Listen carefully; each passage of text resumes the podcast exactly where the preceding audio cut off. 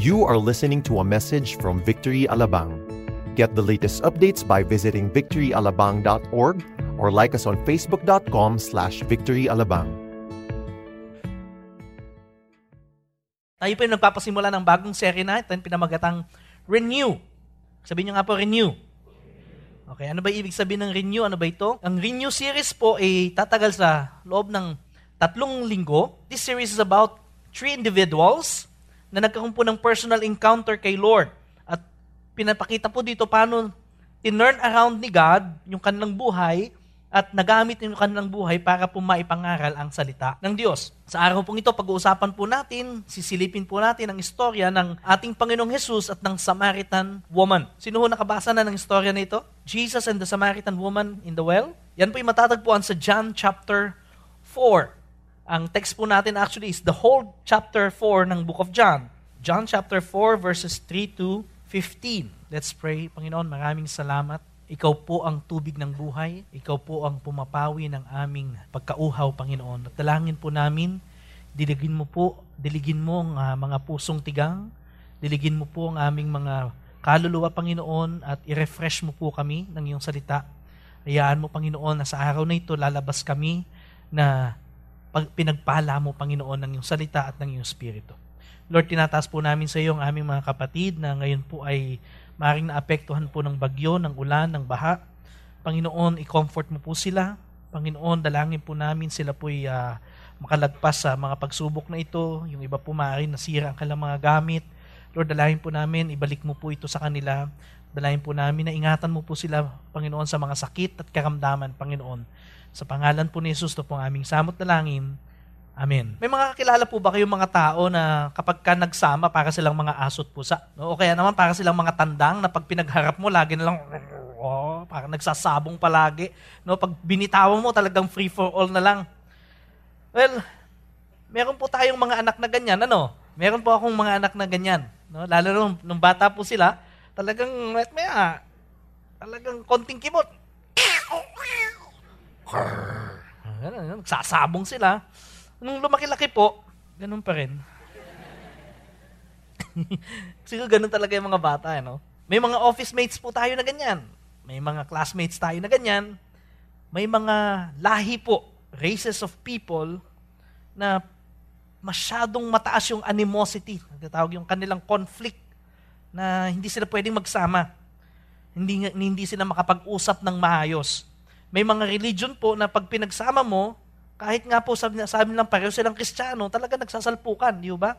Pag pinagsama mo yung ang dating ano, sa kayong lumang ganyan, yung pag pinagsama mo sila, talagang minsan nagmumurahan pa ho. Sa Biblia po, yung Jews and Samaritans ay para pong mga asot pusa. They hate each other. Yung mga Hudyo po, mababa ang tingin nila sa mga Samaritana o Samaritano, dahil ang tingin nila, sila yung mga hindi purong Hudyo. Okay? Sila po kasi, ay, ang mga Samaritans po kasi ay produkto ng intermarriages ng mga Assyrians at ng mga mga pobreng Hudyo na naiwan sa Northern Kingdom nung ang Northern Kingdom po ay na-exile sa Assyria. Okay? So, ang Israel po kasi nahati sa dalawa, Northern and the Southern Kingdom. Ten tribes, two tribes. Ten tribes po niyan dahil sa katigasan ng ulo, na-exile sila sa Assyria. At yung mga natira po, yung mga may hirap. Okay? Tapos dumating po yung mga Assyrians, inoccupy, nagkaroon ng intermarriage, ang resulta po ay the Samaritans. So ang tingin po nila, it, sa mga Hudyo, itong mga pinsan nilang Samaritano, hindi sila, hindi sila talaga Hudyo. Mga half-baked sila. Alright? Kumbaga sa atin, sa Olonga po, mga American. Okay? Uh, hindi, iba itsura nila. Kaya tingin nila sa mga sa mga Samaritano parang, ew, yucks, kadirs. Ang mga Samaritano po, kaya nag-aaway-away po ang Samaritan sa Kaudyo kasi yung mga Samaritans po, they have their own version of Judaism. Meron po silang sariling version ng kanilang mga ritual sa Judaismo. Mag- magkaiba sila. Samaritans po, meron silang sariling version ng Pentateuch. Ano ba yung Pentateuch? The first five books of the Old Testament. Ano po yon? Genesis, Exodus, Leviticus, Numbers, and Proverbs. Ay, hindi, hindi ba yan? Uh, ano, ano yan? Deuteronomy. So meron sila sariling version, tapos the rest of the Old Testament nire-reject nila. At sabi nila sa mga Hudyo, mas magaling kaming mag-keep ng commandments ni God. Okay? At ang holy mountain namin, sinasabi nila is the uh, Mount Gerizim. Okay? Kung saan naka, nandun sila ngayon ni Jesus. Kung saan nandun yung Jacob's Well. Pero sa mga Hudyo, sabi nila, ang Mount Zion, kung nasaan ang Jerusalem. Marami po silang pinagtatalunan at talagang masalimuot po yung kanilang pagtatalo. Pero babangkitin ko yan maya-maya lang ng konti. Pero ano po ba yung punto? Bakit ko po sinasabi sa inyo to? Now, sabi natin sa text natin, si Jesus po ay eh, dumaan sa Samaria. Kung titingnan po ng isang isang Hudyo, sa pananaw po ng isang Hudyo, wala pong sapat na dahilan para si Jesus ay dumaan pa sa Samaria. At walang sapat na dahilan para si Jesus makipag-usap dito sa babaeng itong second class citizen. Bakit po? Kasi nga po itong mga Samaritano nire-reject ng mga Israel, ng mga Jews. Nasubukan nyo na bang ma-reject? Nasubukan nyo na ma-reject? Nasubukan nyo na bang ma-deny? No? Ang mahal ng bayad mo doon sa ano? Sa visa.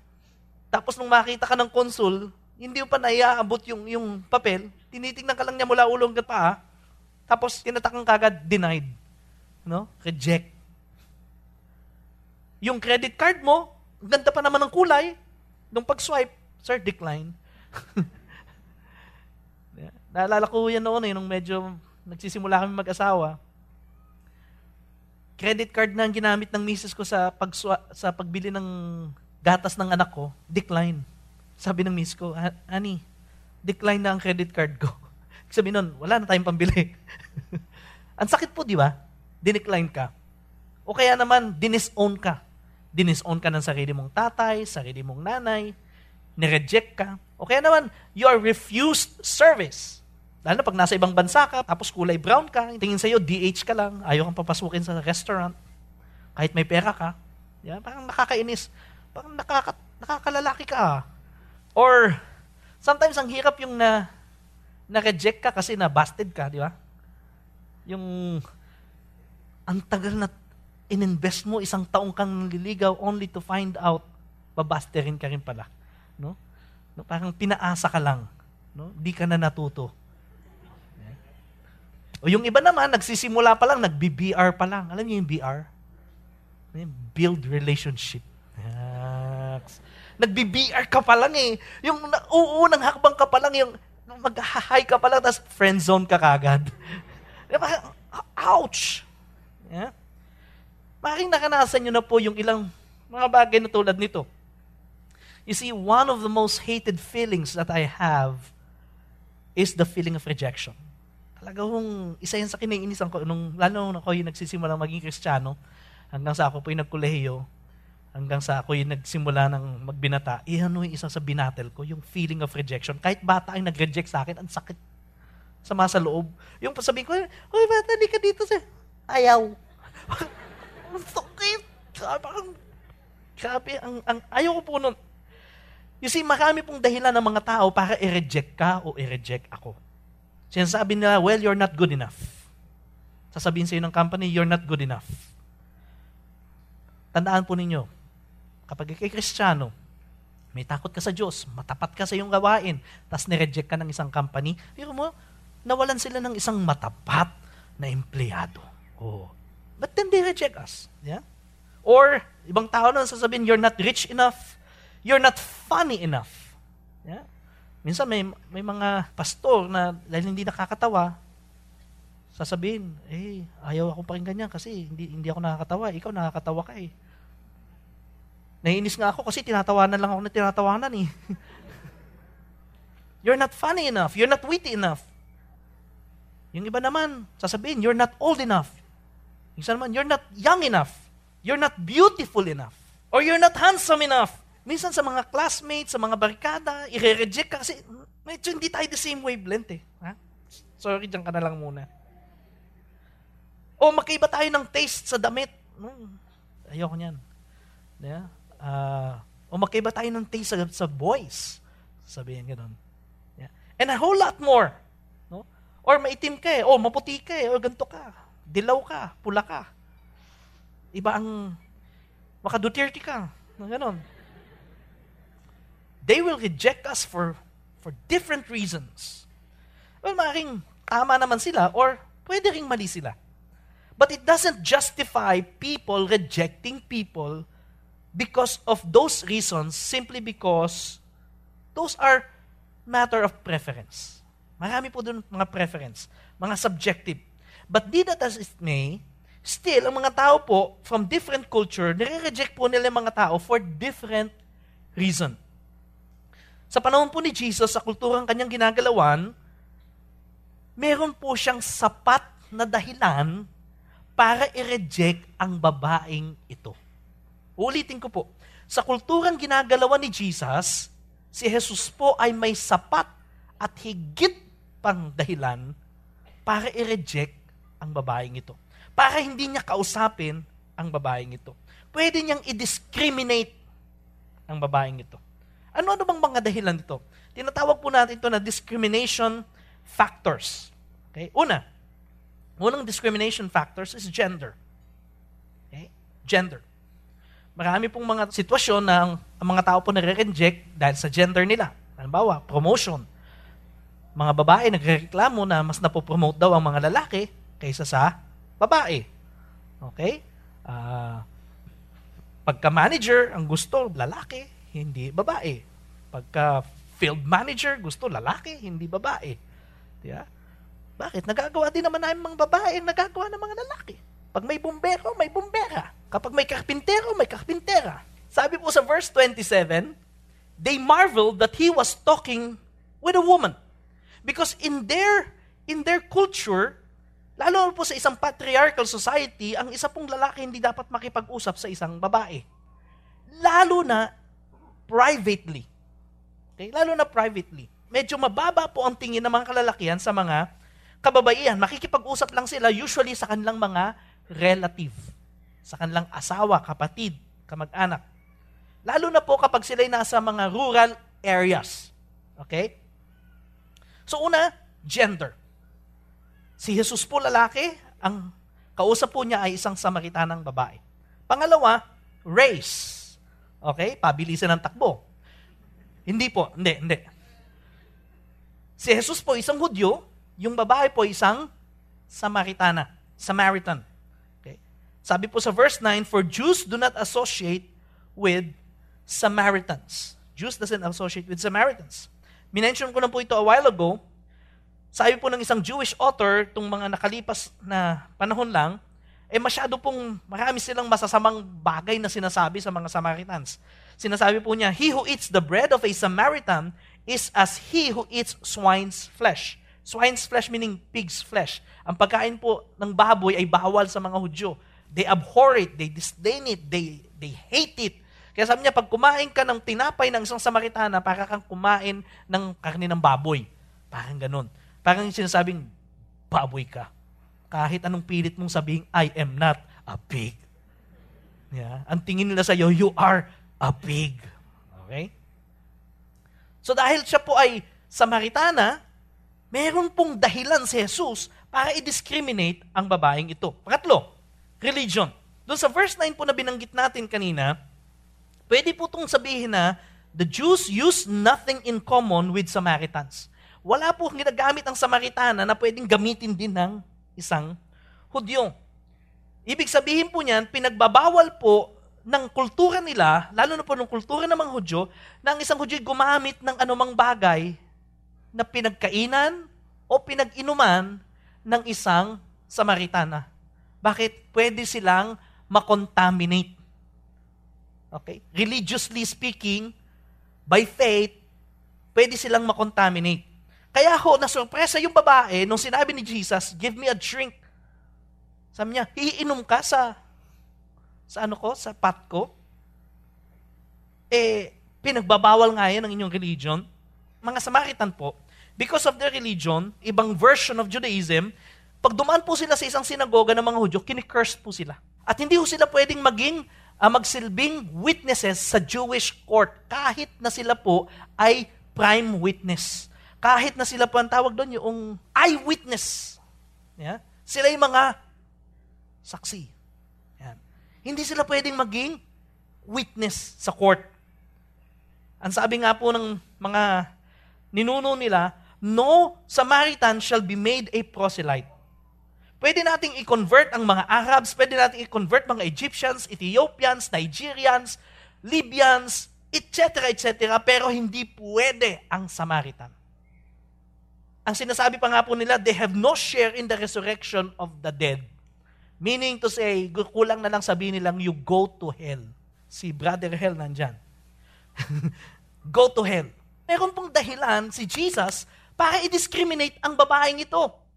And lastly, last reason na naisip ko po, napalagay ko very significant na dahilan para po si Jesus i-reject at i-discriminate ang babaeng ito.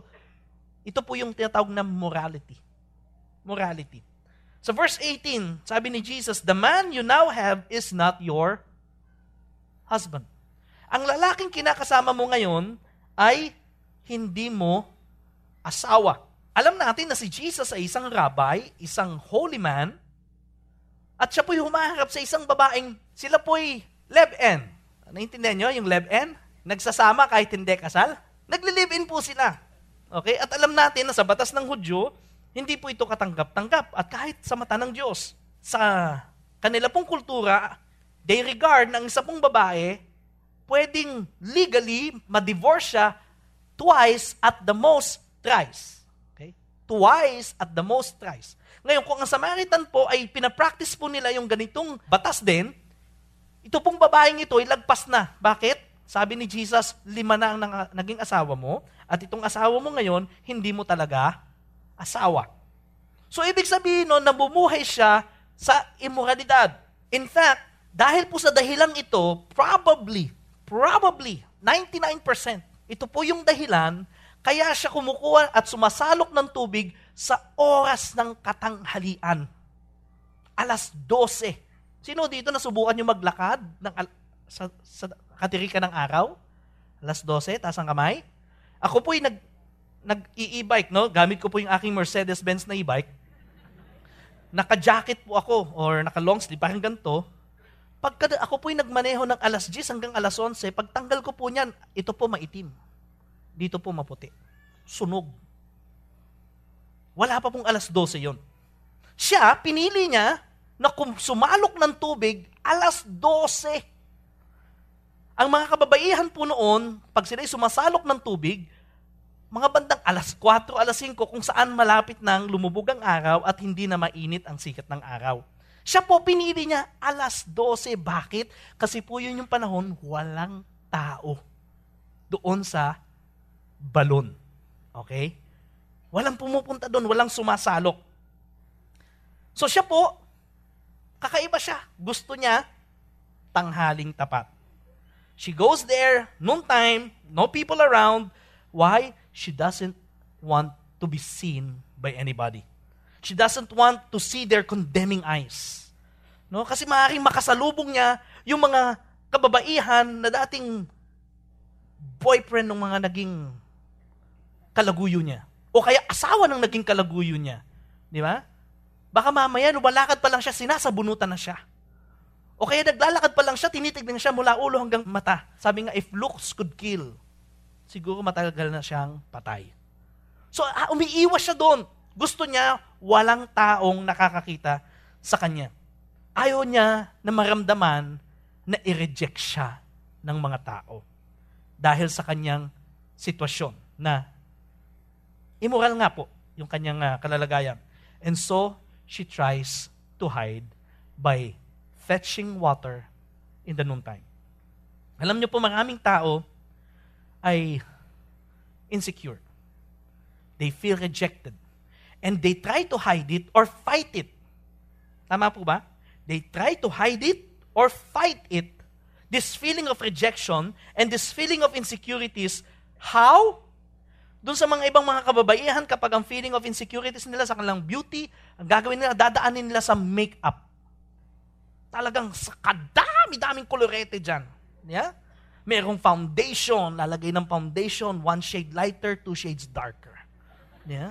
Pagkatapos maglalagay ng blush on, maglalagay ng mascara, eyeliner, pag kailangan pa ng ano tawag doon, yung concealer. Dahil yung ilong nila hindi matangos, lalagyan ng mga highlight dito para kunya tumangos. Lalagyan ng dark dito para umangat. Yeah? Pag hindi makuha sa makeup, ang gagawin, makeover. yeah? Putol dito, putol dito. Lahat ang pwedeng putulin, tapalan, lagyan, sige. Bakit? Para pag humarap siya sa mga tao, hindi na siya insecure. Para tanggapin siya at sasabihin, Uy, girl, ganda-ganda mo na girl. O, di ba? They try to hide it or fight it. Yung iba naman po ang ginagawa, they want to become an achiever as a form of fighting.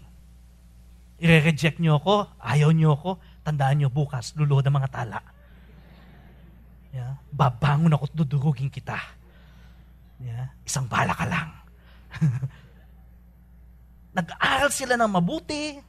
Nung yung mga kasing edad ko po na kapanahonan ko, pinanganak ako 1970, yung mga kasabayan po namin na mga gay, okay, sila po'y kawawa talaga noon. Kasi buskado po talaga sila. Unlike yung panahon po ngayon, medyo sensitive na po ang mga tao, na pagka-gay, hindi na yung hindi na ganun binubuli. Pero nung panahon po namin, grabe talaga. So ang defense po nila talaga mag-aral ng mabuti. Para pagka binuli mo sila, ang tanong nila, anong tinapos mo? Cum laude ka ba? UP ako, ikaw, saan ka?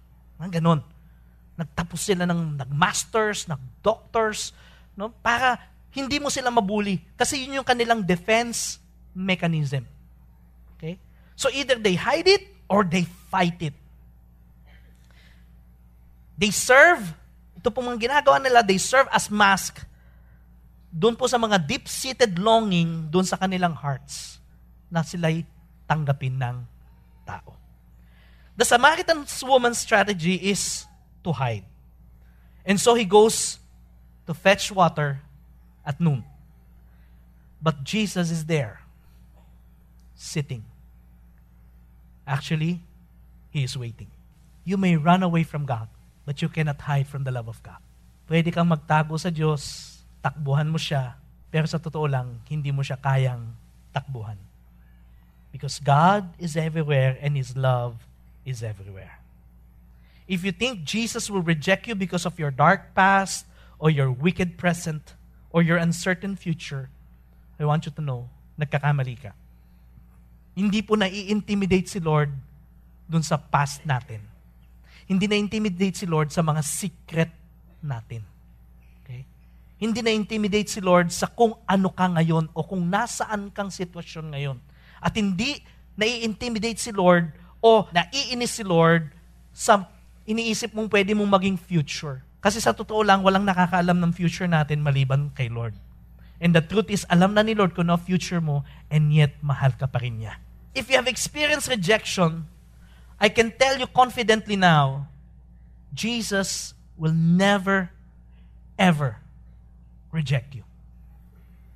Sabi po ng Bible natin, sino mang inilalapit ng Ama sa akin, sabi niya ni Jesus, in no way will I reject them.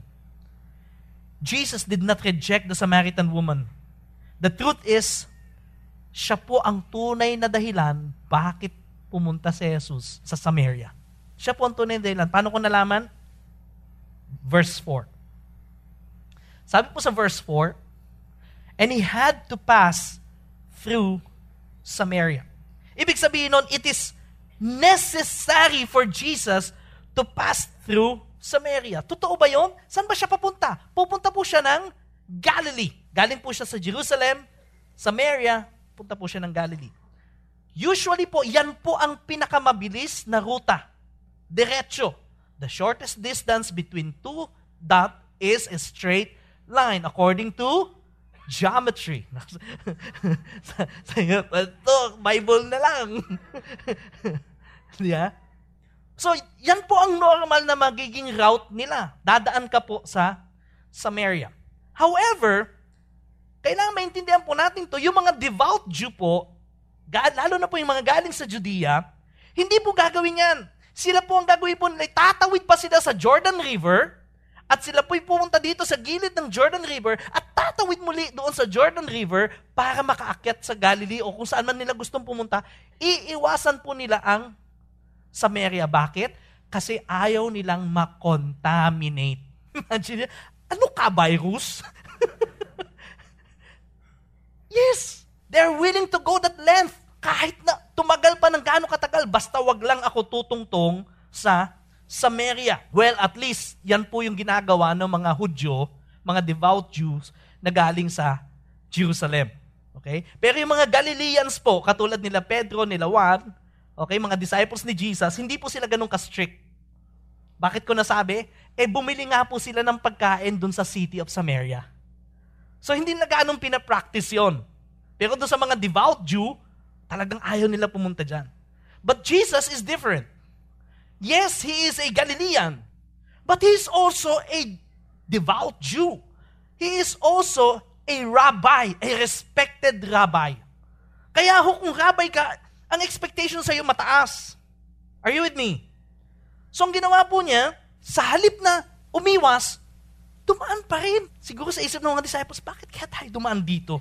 Jesus doesn't have to go through Samaria. And yet he did. Sabi ng Bible natin, he had to pass through Samaria. Bakit? So that he could meet this Samaritan woman.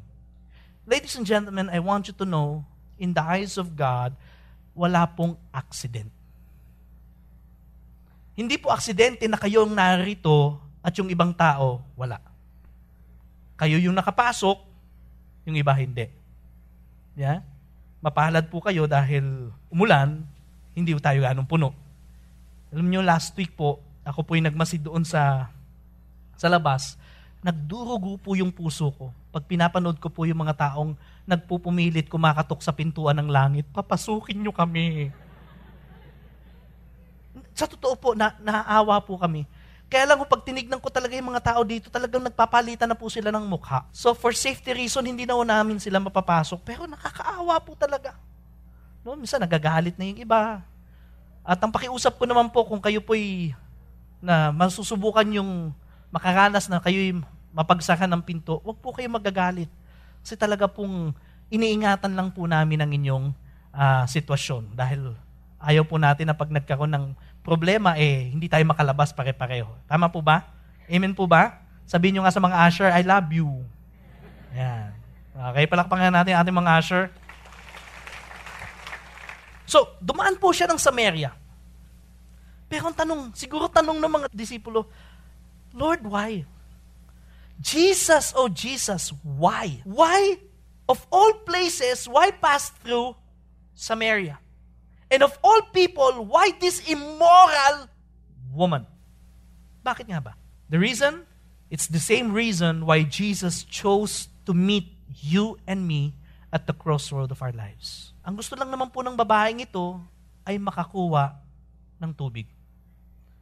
She doesn't want any attention. That's why tanghaling tapat siya pumunta.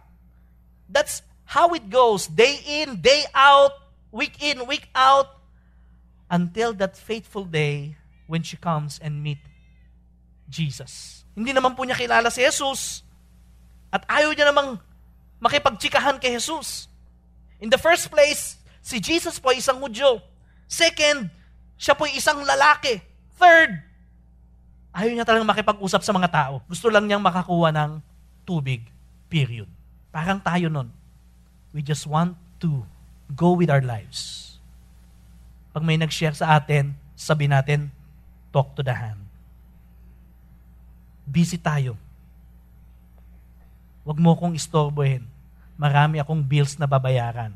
Marami akong trabahong dapat gawin. Wala akong panahon sa mga hallelujah, hallelujah. Wala akong panahon sa mga born again, born again. Talk to the hand. Gusto lang niya makakuha ng tubig.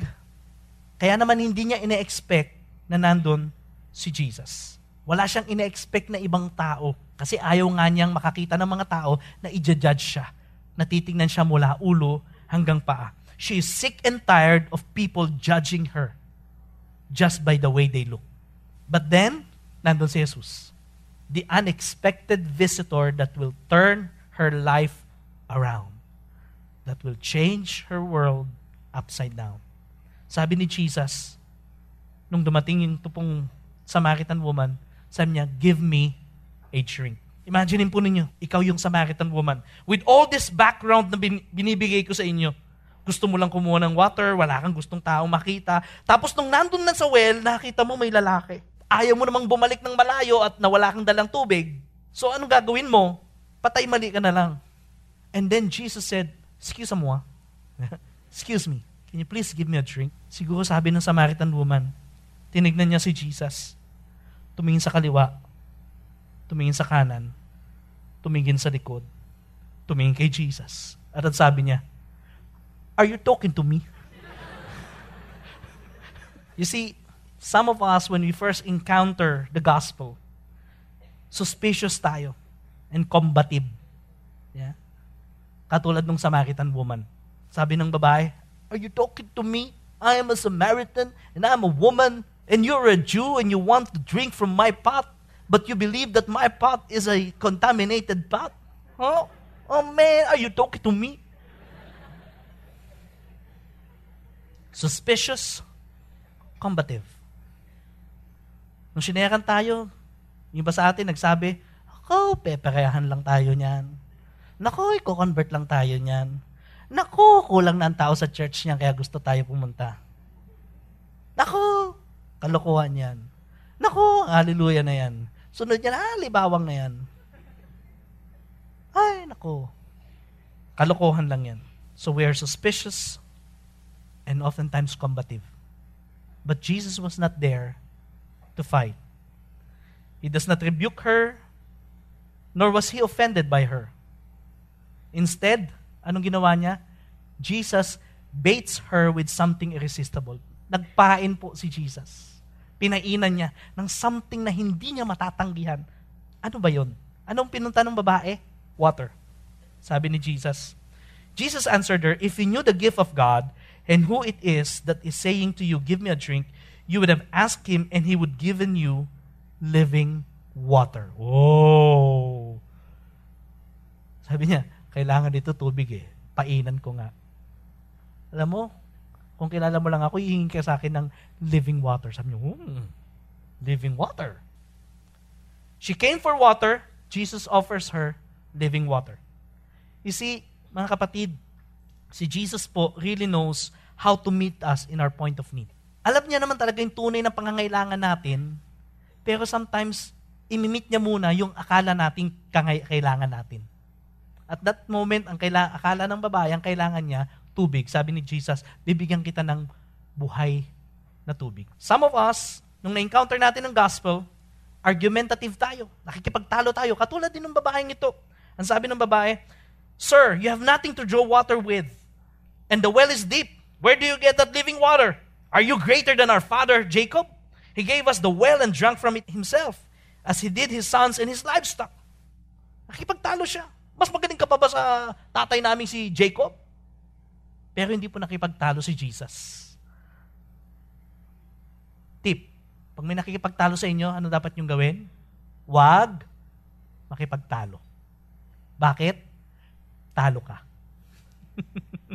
Tandaan niyo po yan ha. Huwag kayong makipagtalo kasi talo ka. Tiyak yun. Again, Jesus gave her a bait na hindi niya maresist. Ano sabi ni Jesus sa verse 13? Jesus said to her, Everyone who drinks of this water will be thirsty again. But whoever drinks of the water that I will give him will never be thirsty again. Sabi ni sabi nung Samaritan woman, Oh, hindi na ako sasalo. Hindi na ako mauuhaw. The water that I will give him will become in him a spring of water welling up to eternal life. Pumupunta siya lagi sa balon. Ang offer ni Jesus, bibigyan kita ng bukal. Ibig sabihin nun, hindi na ako magpabalik-balik. Hindi na ako mauuhaw. Hindi na ako pupunta sa sikat ng araw at hindi, hindi ko na makikita yung mga chismosa na yan. The woman said to him, verse 15, Sir, give me this water that I will not be thirsty or have to come here to draw water. Now, she is hooked. Sabi ni Jesus, huli ka. Akin ka na. Sabi ni Jesus, verse 16, Jesus said to her, Go, Call your husband and come here. Uh oh, this is it. Here's now the problem. The very reason for her shame and feeling of rejection, now Jesus is touching the issue.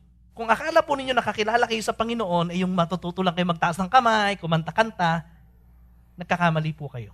Yes, ililigtas tayo ni Lord, but God has to deal with the issues of our hearts. And once God starts dealing with the issues of our hearts, it's painful. Pero dahil mahal tayo ni Lord, ayaw niyang pabayaan ganyan tayo. Are you with me? Kaya at some point in time, minsan ma-offend kayo kay Lord. Lord, kala ko ba pag nakilala kita, oh, ano na, masaya na tayo, bakit ganito? Pakikialam mo pa yung ganito ko, pakikialam mo pa yung ganyan ko. Eh, mahal ka nga ni Lord, eh, kaya pakikialaman niya yun. Si Jesus po, sabi niya, ino-offer niya, living water, tapos sabi niya, go call your husband. The woman answered, I have no husband. Jesus said to her, You are right in saying, I have no husband. For you have had five husbands, and the one you have now is not your husband. What you have said is true. Hindi, hindi naging judgmental si Jesus. Walang condemning eyes. No insult. Just a matter of fact. Si Jesus nga po willing pang i-discuss yung sitwasyon niya. Eh. Sabi niya, go call your husband and come here, let's talk. Pag-usapan natin yung sitwasyon mo. The woman was surprised. Pero napaka-touchy po nung nung kanyang issue, binago na naman po niya yung topic. Minsan ganyan mga tao eh, di ba? Pag nasusukol mo, binabago yung topic. May kakilala kayong ganyan? Yeah? Sabi ng verse 19, The woman said to him, Sir, I perceive you are a prophet. Ah, biglang bin... Ha? Pa parang propeta ka, sir. Galing mo. Yeah? Gusto kita. Ayan Our fathers worship on this mountain, but you say that in Jerusalem is the place where people ought to worship. Sumagot si Jesus. Kanya, kala mo, ma maliligaw mo ako, ha? Woman, believe me, the hour is coming when neither on this mountain nor in Jerusalem will you worship the Father. Nawalan siya ng depensa. Sabi niya, hindi ba kami, dito kami sumasamba. Sabi niyo, doon kayo samba talaga. Sabi niya, hindi dito, hindi rin doon. You worship what you do not know. We worship what we know, for salvation is from the Jews. But the hour is coming and is now here when the true worshippers will worship the Father in spirit and in truth, for the Father is seeking such people to worship Him. God is spirit, and those who worship Him must worship Him in spirit and in truth. Medyo cough out guard po yung babae. Kasi iniisip niya, sasabihin ni Jesus, doon sa Mount Zion talaga. O kaya sasabihin niya, hindi, tama ka dito sa Gerasim. Sabi ni Lord, hindi. Wala dyan. Because the time has come that we will worship the Father in spirit and in truth being caught off guard, ano sabi niya? Sabi niya sa verse 25, Well, I know that Messiah is coming, who is called Christ. When He comes, He will tell us all things. Di ba, parang sabi niya ganun. Nung nasusukol na siya, sabi niya, sa bagay, tama ka naman eh. Saka yung relihiyon naman, kahit iba-iba tayo ng religion, pare-pareho lang yan. Nakinig niyo na yan? Yung pare-pareho naman tayong Diyos na sinasamba eh. Of course not. My God is not stupid. Right? Yung mga tao, kahit na Budista ka, komunista, oh, Hinduista ka, ano pa mga, mga ano yan. Sabi niya, pare-pareho lang naman yan, lahat yan patungo kay Lord. Parang ganun eh. Ito na yan sa kanya dahil sila parehong naniniwala sa, sa Kristo, sa, sa Messiah. Sabi niya, mm, sa bagay, alam ko yan eh, pagdating ng Messiah, di ba? Sasabihin niya lahat ng talagang dapat naming malaman.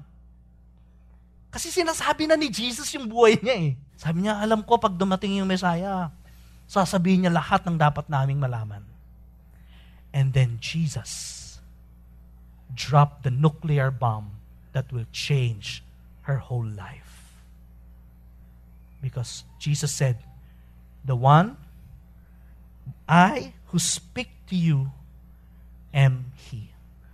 Siya na nagsasalita sa iyo siya yun. Ako yun. Boom! I am He. This woman encountered Jesus. Amen?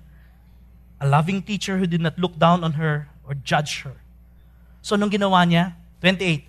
The woman left her water jar and went into the town and said to the people, Come see the man who told me all that I ever did can this be the Christ? Tandaan po ninyo, pumunta siya para sa tubig.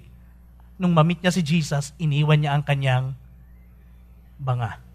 Ayaw, nagtatago siya sa mga tao. Nung na-encounter niya si Jesus, pumunta siya sa city, kinausap niya yung maraming tao.